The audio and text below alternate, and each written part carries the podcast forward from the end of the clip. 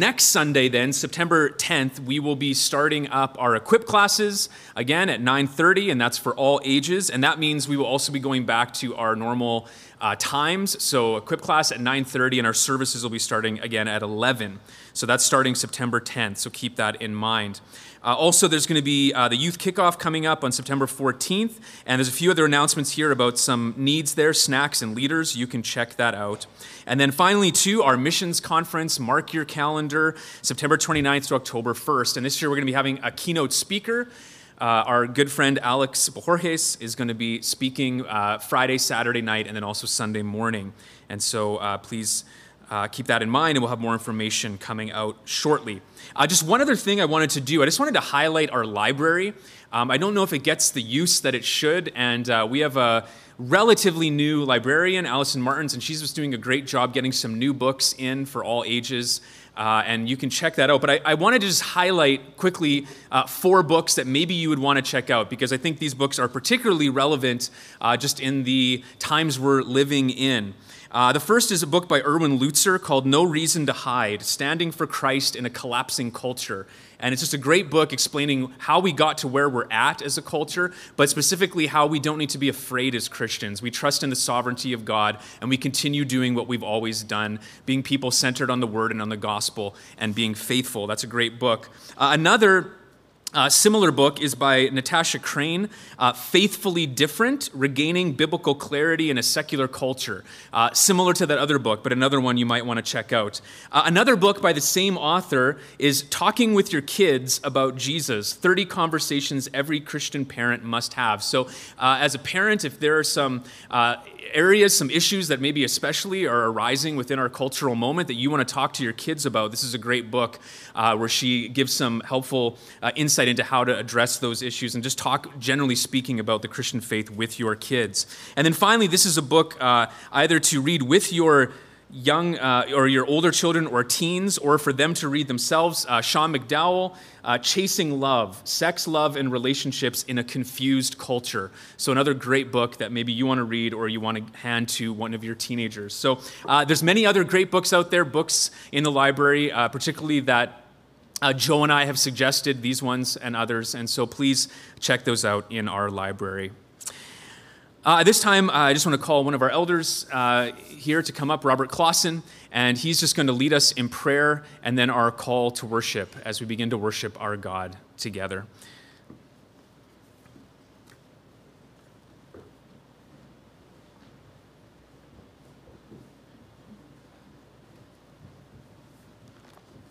Good morning. Let's open in a word of prayer. Dear Heavenly Father, we thank you again that we can gather on Sunday morning, beautiful morning. We just uh, pray for the service this morning. We pray for the, the um, worship team and pray for the message as uh, Pastor Jay will present it later. We just pray that you'll be with us, open our hearts and our ears to hear this message. Pray that you'll just give us direction and, and wisdom uh, through the verses and and we just pray this in your precious name. Amen. To start this morning's welcome, let's turn to uh, Psalms 27, 1 to 6. Psalms 27, 1 to 6.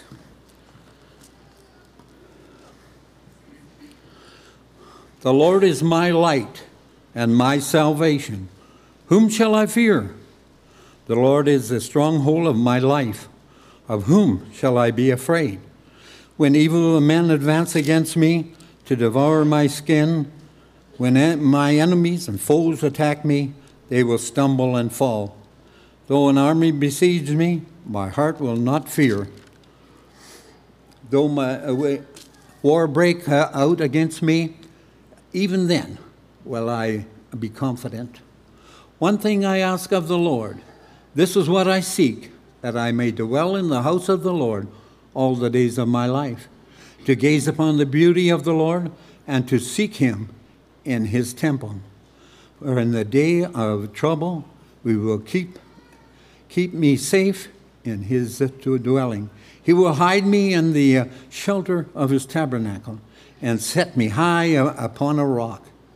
Then my head will be exalted above the enemies who surround me. At his ta- tabernacle will I sacrifice and with shouts of joy. I will sing and make music to the Lord. May the Lord add a blessing to his word.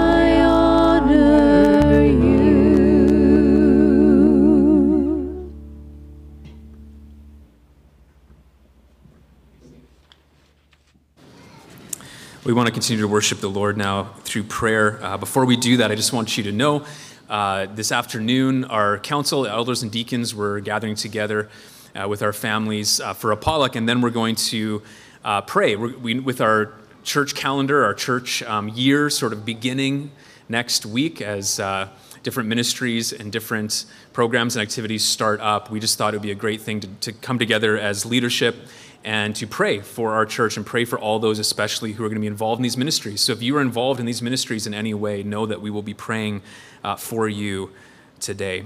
But let's take some time now to come before our great King and bring our requests to him in humility and in thankfulness. Let's pray.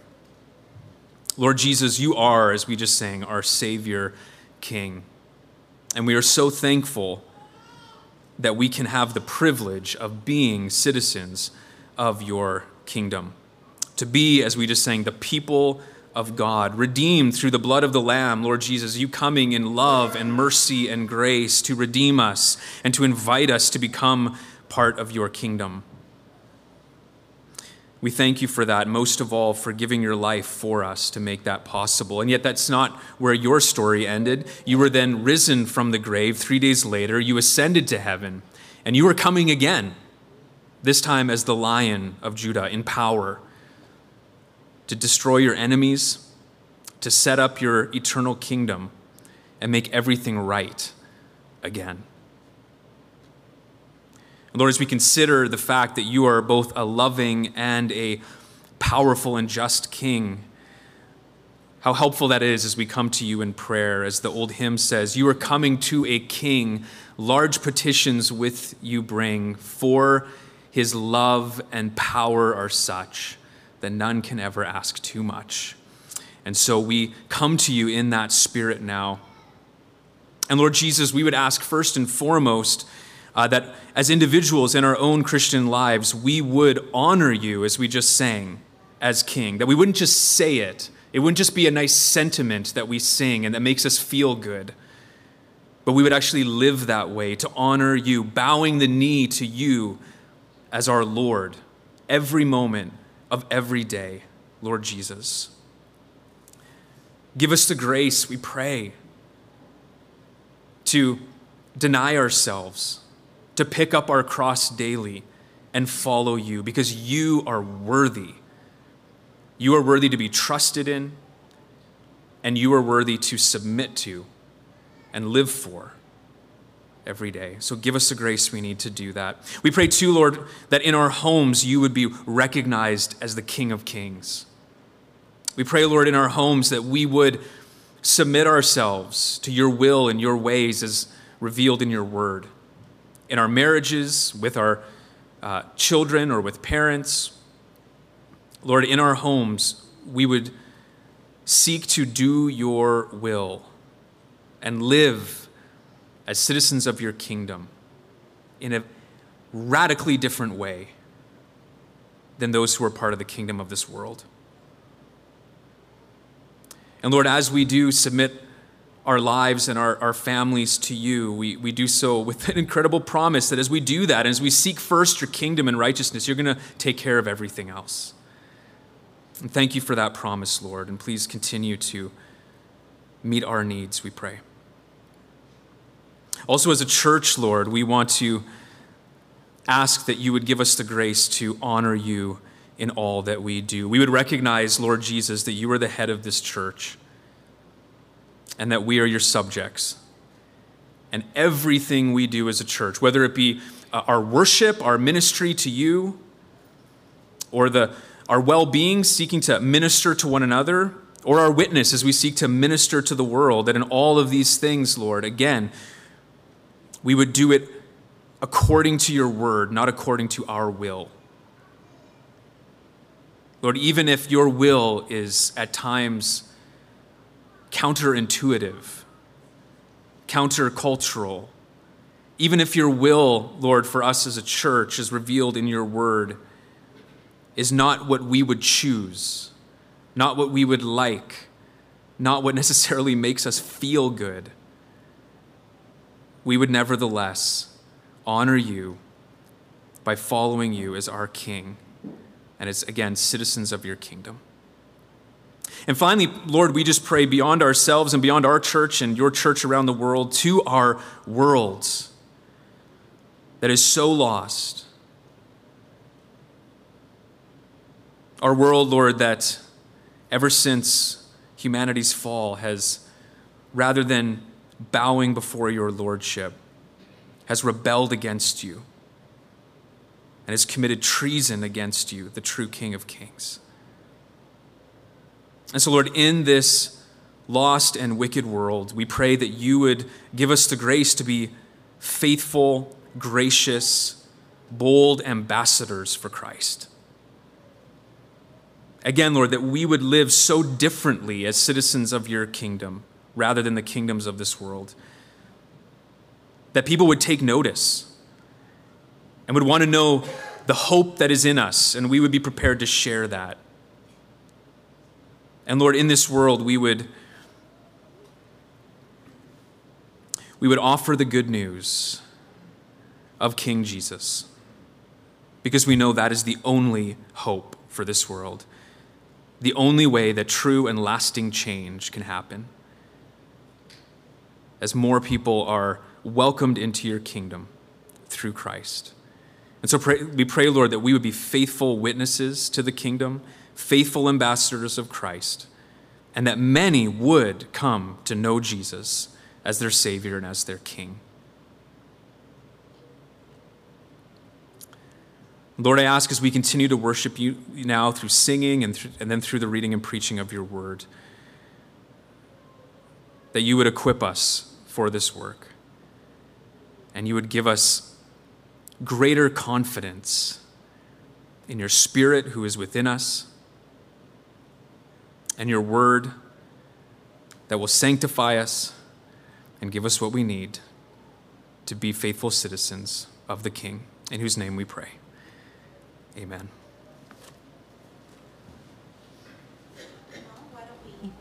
Why don't we stand for the song, The Stand?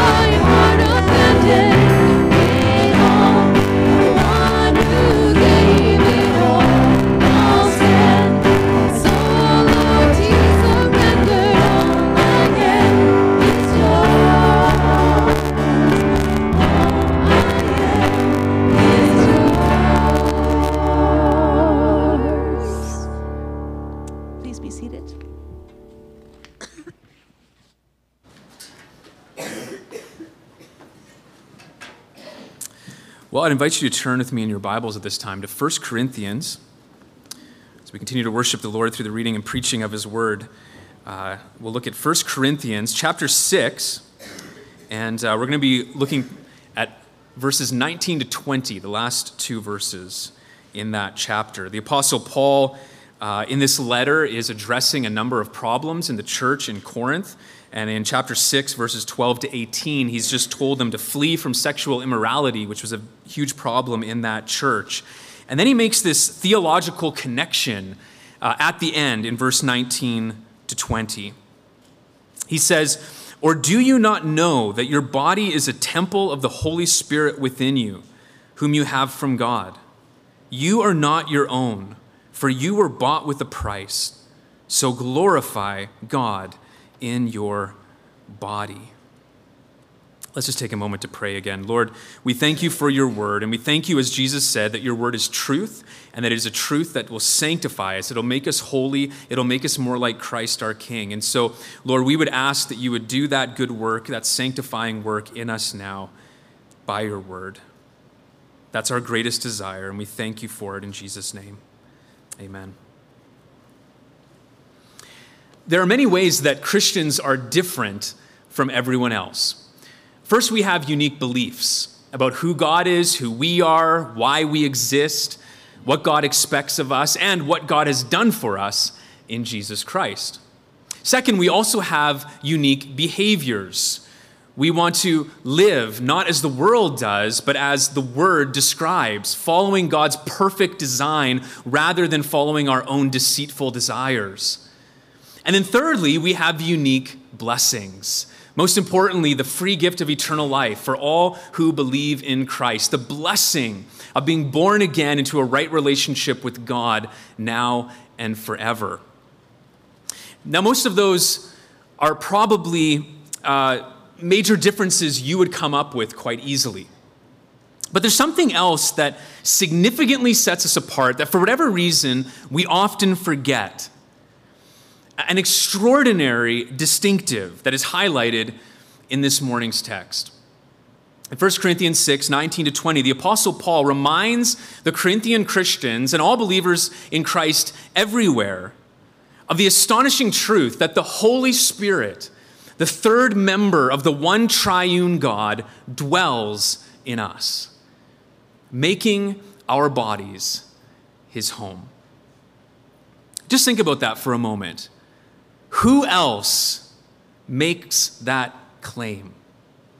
That the creator and sustainer of everything, that the one true living God lives in us.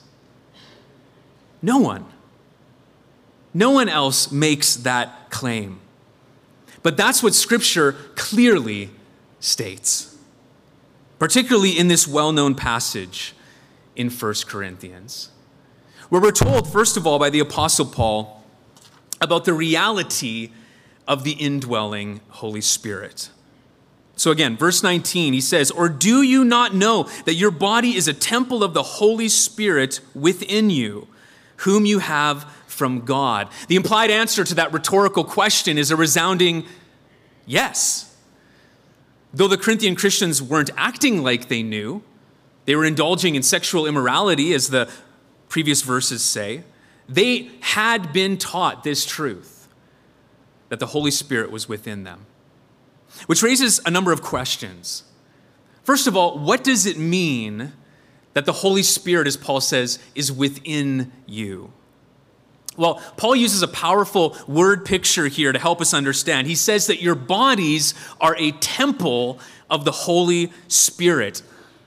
And that is referring specifically to the inner sanctuary of the Old Testament temple, which is where God specially dwelt in all of his glory.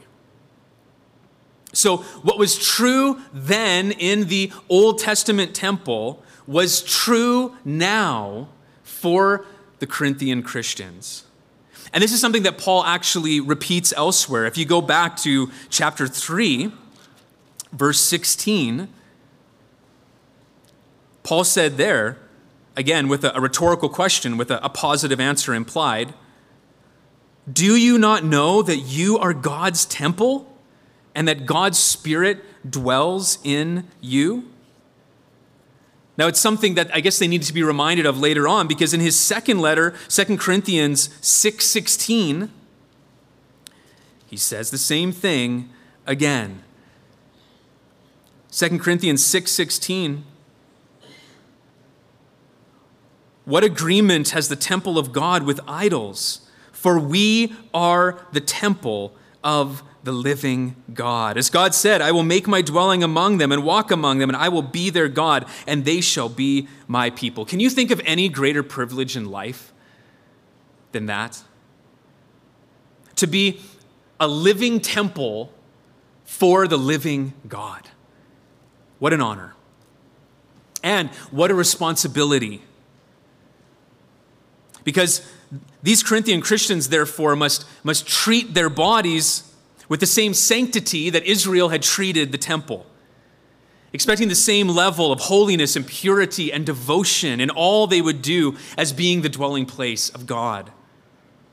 Therefore, within every moment of their lives, they needed to be asking themselves Is what I'm doing, is what I'm saying, is what I'm thinking, is what I'm watching, is what I'm seeing, is what I'm wearing appropriate for God's temple, which I am? And it's the same thing that, that we need to ask if we are temples of God, if the Holy Spirit dwells in us, as it did for the Corinthian Christians, as he did and that takes us to another important question then. Are all believers indwelt by the Holy Spirit? Or is this just something that's true for a few, some super spiritual people, people who've had some special spiritual experience? Well, clearly, Paul is addressing all of the Christians in the Corinthian church here, which we know is clearly the most unspiritual church in the New Testament as the previous chapters and verses reveal. And so, if they were indwelt with the Spirit, so is every believer. And that's something that the Apostle Paul states unequivocally in Romans 8 9, where he says, Anyone who does not have the Spirit of Christ does not belong to him. Now, this was not always the case for God's people. Under the Old Covenant, the Holy Spirit was uh, as Jesus put it in John 14, with all believers, but not in all believers. Rather, he was primarily uh, in the prophets and kings, indwelling them in special ways for their ministries. But now, under the new covenant, that is all changed. And the Holy Spirit is in all who are united to Jesus Christ in faith. Something he said in John 7 38 to 39. Whoever believes in me, as the scripture has said, out of his heart will flow rivers of living water. Now, this he said about the Spirit, whom those who believed in him were to receive, for as yet the Spirit had not yet been given, because Jesus was not yet glorified. When Jesus was glorified after his resurrection and ascension, then all believers would be indwelt with the Spirit. Now, among other things, this truth should, should really transform the way that we think about each other, how we view our brothers and sisters in Christ, how we treat them, whoever they may be. Years ago, some men were hastily carrying a poor old saint from uh, the hearse to the graveside, where only a few ragged looking friends had gathered for the funeral. When the presiding minister, seeing how they had carelessly carried the body, said sternly, Friends, tread softly. You are carrying a temple of the Holy Spirit. It's so easy to forget this fact about every follower of Jesus Christ. No matter who they are, no matter what they look like, no matter what they've done, no matter what, etc., the Spirit lives in them, just as He lives in us. Which leads to, to one more question Will the Holy Spirit ever leave a Christian, ever abandon his temple? What if a follower of Christ falls away from Christ for a time? Are they still indwelt? Or what if a believer backslides in a big way? Will their sin cause the Spirit to leave? Well, again, consider whom Paul was originally writing this to the Corinthians, who had fallen in the worst kinds of wickedness and sin. But Paul says they were still temples of God, which means the sin of a believer cannot remove the Spirit from a believer. Sometimes David's prayer in Psalm 51 has caused confusion when he, he says, Take not your Holy Spirit from me. But again, we need to remember when this was spoken. This was under the old covenant, when the Spirit did not permanently indwell God's people. But now that we are under the new covenant, the Spirit does permanently indwell us. That becomes clear when Paul speaks about the sealing of the Holy Spirit in Ephesians 1:13, chapter 4:30, and then also 2 Corinthians 1:22, where believers are assured that the Spirit has been stamped on us permanently as a guarantee until the day of redemption. 2 Corinthians 2, uh, chapter 1, verse 22, Paul says this.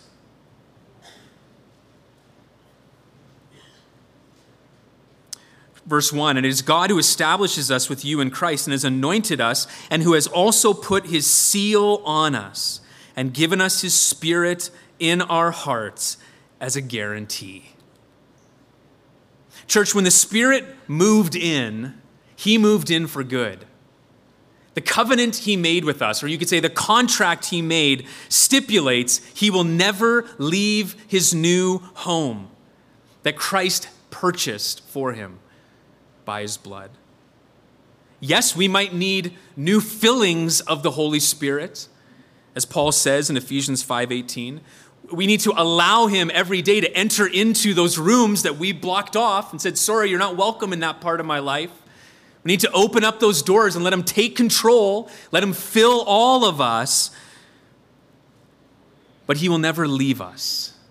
He has indwelt us once the moment we put our faith in Jesus Christ, who promised in John 14, 16, and I will ask the Father, and he will give you another helper to be with you forever. That, friends, is the reality of the indwelling Holy Spirit, and what a marvelous reality it is. But Paul has more to say about this. He goes on to tell us about the results of the indwelling Holy Spirit, starting in the middle of verse 19. You are not your own, for you were bought with a price. So, what are some of the ways that this incredible reality affects our Christian lives? Well, first and foremost, because we're indwelt by the Holy Spirit, it means we are not our own. When someone purchases a, a new home, it no longer belongs to the previous owner as well. No, of course not. The deed is, is legally transferred to the new owner alone. Well, so it is with those who've been purchased by Christ and indwelt by the Holy Spirit. At salvation, you could say we signed our lives away. Our bodies no longer belong to us at all, but belong to God alone. The deed has been transferred over to Him forever. Now, this means that we therefore must let our, no, our new owner do with our bodies, do with our entire lives, whatever he wants to do, because they're his. We must allow the Spirit to move out all of our old stuff and move in all of his new stuff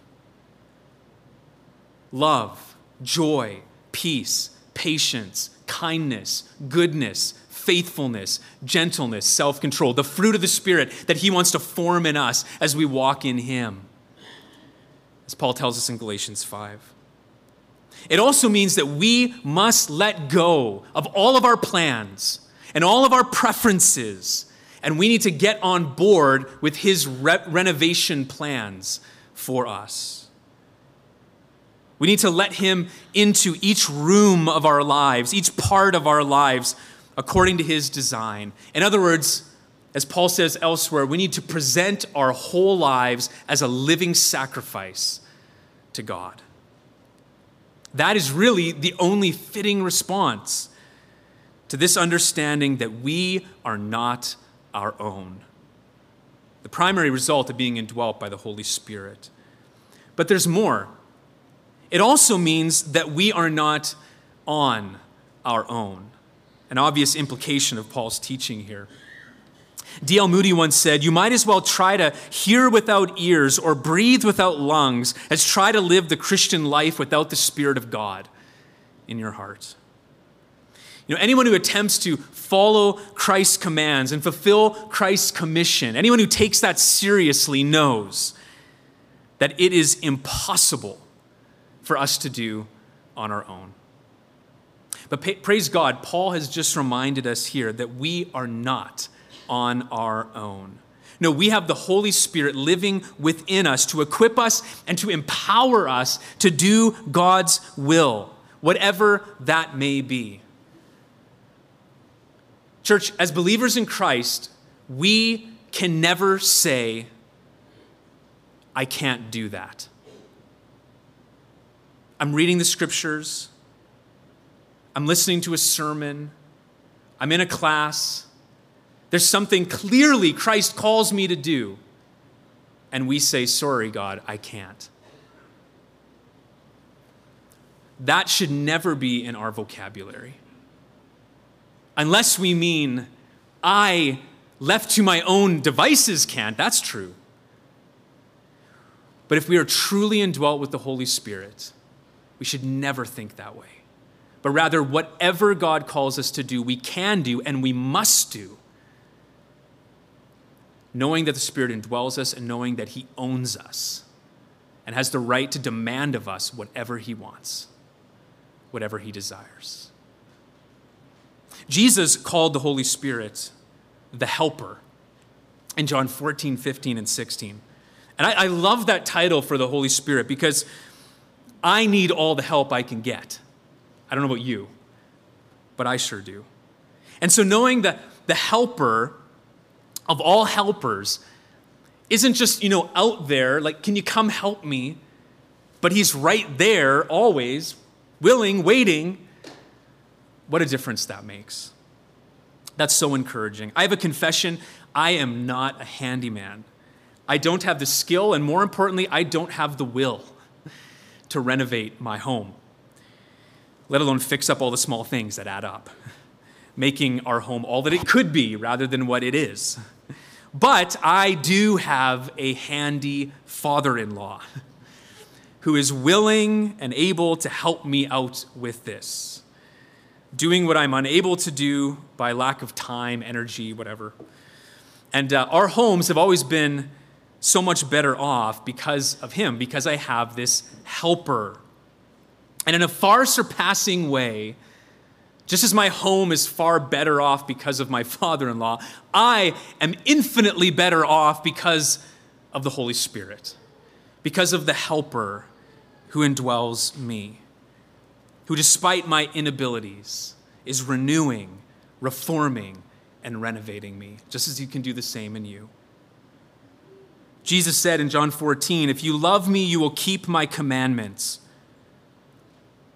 And I will ask the Father, and he will give you another helper to be with you forever, even the Spirit of truth, whom the world cannot receive because it neither sees him nor knows him. You know him, for he dwells with you and will be in you. And that's our experience, and what a difference that makes. Because the Holy Spirit indwells us, we are not our own and we are not on our own. And praise God for that. But there's one final point that we must not miss that Paul wants to make here right at the end of, his, of this text. And it's the reason for the indwelling of the Holy Spirit. Now, there are, in fact, many reasons the New Testament gives us for this incredible phenomenon. He gives us the Holy Spirit so that we can truly in our hearts know the love of God, Romans 5 5 so that we can be sure of our future resurrection, Romans 8:11. So we can put sin to death in our lives, Romans 8:13. So we can understand spiritual truth, 1 Corinthians 2:12.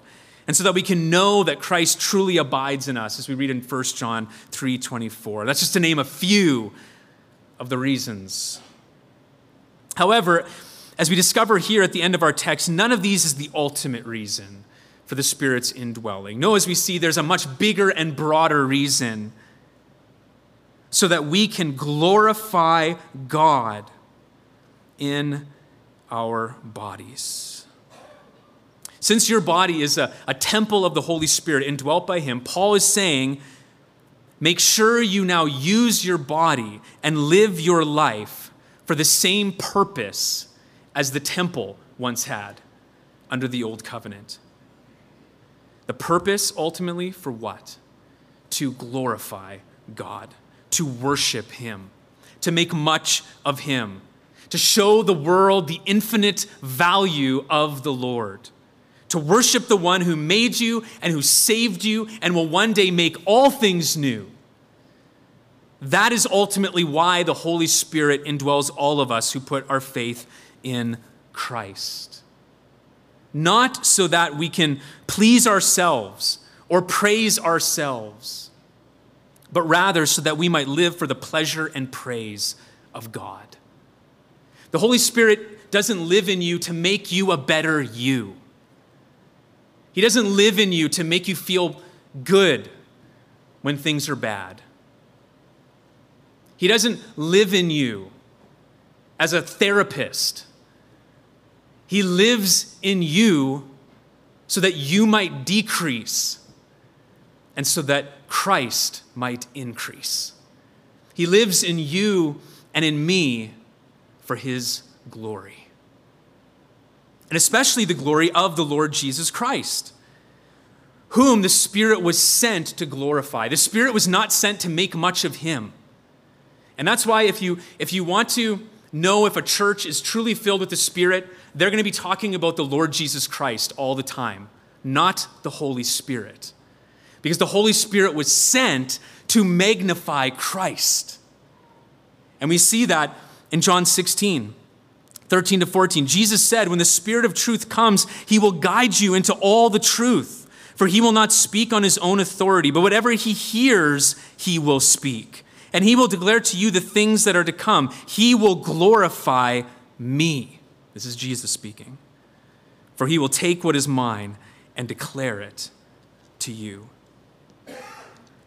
The Holy Spirit indwells us so that we can make much of Christ, so that we can live for his glory. And one of the ways we do that, we glorify God, is by allowing the Holy Spirit to glorify Christ by making us more like Christ through the truth of the scriptures that the Holy Spirit inspired. Because, you know, nothing will catch the world's attention more than increasingly Christ like people. People who are looking more and more like Jesus. They will want to know what, or better, who is responsible for such remarkable reformation. You know, whenever you visit someone's home and you notice that there's been some major improvements, some major renovations to the house, what is your first question? You would ask them, Who did these renovations? This is beautiful. We especially do this when the job was done very well and there's a drastic change, which then give us, gives us as the homeowner the opportunity to, to make much of the contractor. You know, they did this, and, and maybe you want to talk to them the next time you want some renovations. Well, the same is true, or should be true, when people see the transformation in our lives. It gives us opportunity to make much of the one who changed us from the inside out. When people see the, the fruit of the Spirit in our lives, when they see increasing holiness in us, separation from the world, when they see victory over evil actions, attitudes, and addictions, real, lasting, dramatic change, they want to know who did it. And then we get to tell them it was the work of the Holy Spirit who lives in me. He took away my sinful desires. He softened my hard heart. He's renewing my mind. And all of that is only possible because of the Lord Jesus Christ, who lived and died and rose again, so that we might receive a new life in Him and live for Him, for His fame, and for His name forever. Which, friends, is why we're here. It's the whole purpose of our lives. So glorify God in your body. In chapter 10 of 1 Corinthians, very well known verse, verse 31, Paul makes that incredible statement. So whether you eat or drink or whatever you do, do it all for yourself. No, do it all for the glory of God. We exist for one great purpose to glorify the one true triune God. And that is now possible because God the Spirit dwells in us, in all who believe. He can give us what we need to fulfill this great purpose. If we let Him, if we yield to His will, if we allow Him to change us from the inside out. Not grieving the spirit with our sin as the apostle Paul warns in Ephesians 4:30, not quenching the spirit with our stubbornness as he warns in 1 Thessalonians 5:19, but rather walking by the spirit moment by moment as he instructs in Galatians 5:16, depending on the spirit's power and defend, uh, deferring to his plans for us to renovate his new home. Then God will be glorified in us, and we will fulfill what we are here for. This summer, we had a lot of family come visit us, um, particularly from Manitoba, some of my family, and, and of course, they stayed in our home, which always brings changes to our regular routine, but also changes to our house itself. We don't have a huge house, and so more people means more stuff here and there and everywhere, which, as a very tidy person, is difficult to let be. And so when company stays over, Colleen would say I've gotten better at this, but still, when company's over, I find myself, when nobody's looking, constantly tidying everything up, putting everything back in the right place where it's supposed to be, right? Managing the changes that new people bring. I tell you this because I think it's a good illustration of what many of us do with the Holy Spirit, who has moved in and made our bodies his home. We don't like all of the changes that his presence brings, especially when he starts making himself at home and messing up everything inside, bringing new duties and desires, reorganizing our priorities and practices, challenging beloved habits and hangups. And therefore, we, we limit the Spirit's influence in our lives, cleaning up all of his stuff, managing his change, so that our, our lives can basically remain the same, keeping the things the way, just the way we like it to be. Just going to keep my life the way I like it, but just a little bit of Jesus here, a little bit of church there, a little bit of religion there. Church, when we do that, we make a massive mistake. We forget that our bodies, we forget that our lives no longer belong to us. They're no longer ours to manage and control. They belong to the Holy Spirit, who is not a temporary guest, but a permanent resident and new owner, which means he has every right to reorganize, repair, and renovate us as he sees fit. Our great concern, therefore, should be will we let him?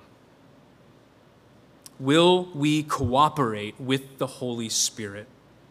Consenting to the changes he wants to make, which he has clearly revealed to us in his scriptures? Or will we hold him back by holding on to control and only allowing him to do a little bit here and a little bit there? How we answer this question will ultimately determine how much we become like Christ, and therefore how much Christ is glorified in us. The whole reason for our redemption. And so let's take some time as we consider these things to come before the Lord in prayer, consider what we've heard, and specifically to recommit ourselves to his transformation, asking the Spirit to change us, continuing to make us his home, make it look more like Jesus. Let's do that together now in prayer. Lord, we, we all confess as we consider what we've just seen that we don't live for you. We don't live for your glory. So much of the time we live for ourselves. We have our own plans, our own priorities. We're wooed by the world. We're wooed by the dream of this materialistic, consumeristic society. We live to have fun. We live for pleasure. We live for leisure, for comfort, for security in our own selves and our money and our possessions. Forgive us, Lord. And give us a new appreciation for this incredible reality that we belong to you and that your Holy Spirit lives in us, giving us all that we need to reorient our lives from self to the Savior, to Jesus Christ for his glory. And so, Lord, we just take a moment now in silent prayer to recommit ourselves to that, asking the Spirit to take further control of our lives for Christ's sake.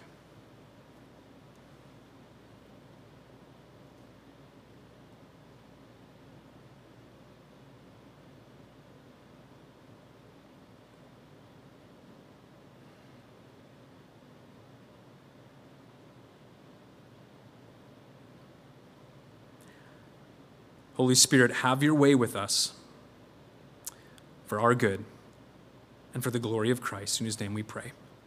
Amen.